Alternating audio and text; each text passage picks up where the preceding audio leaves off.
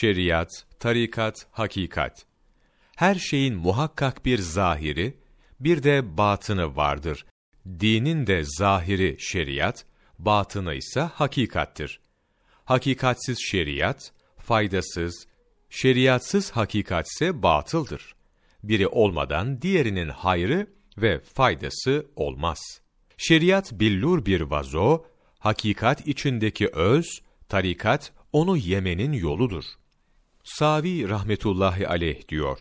Şeriat, Resulullah sallallahu aleyhi ve sellemin Allahu Teala tarafından getirip bizi mükellef kıldığı vacipler, menduplar, haramlar, mekruhlar ve caizler topluluğudur.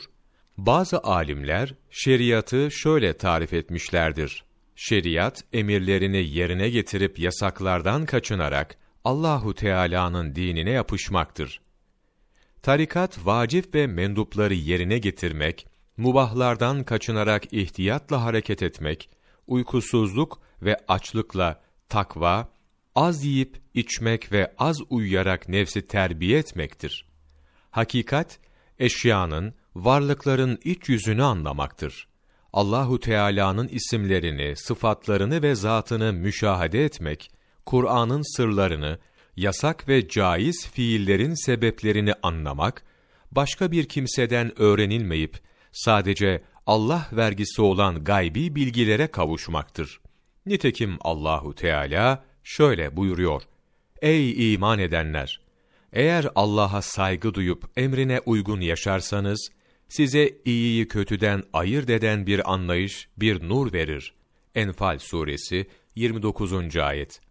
Yani o manalar, bir öğretici olmaksızın, vasıtasız olarak Allah tarafından kalbinize aktarılır. Başka bir ayette de şöyle buyruluyor. Allah'tan ittika edin. Allah'ın istediği gibi hareket edin. Allah size bilmediklerinizi öğretir. Bakara suresi 282. ayet. Bu öğretme bir öğretici tarafından değil, bizzat Allah Celle Celaluhu tarafından vasıtasız şekilde olur. İmam Malik rahmetullahi aleyh bildiğiyle amel edene Allahu Teala bilmediğini de öğretir buyuruyor. Hüccetül İslam İmam Gazali rahmetullahi aleyh nasıl iyi bir kul olunur? 11 Eylül Mevlana takvimi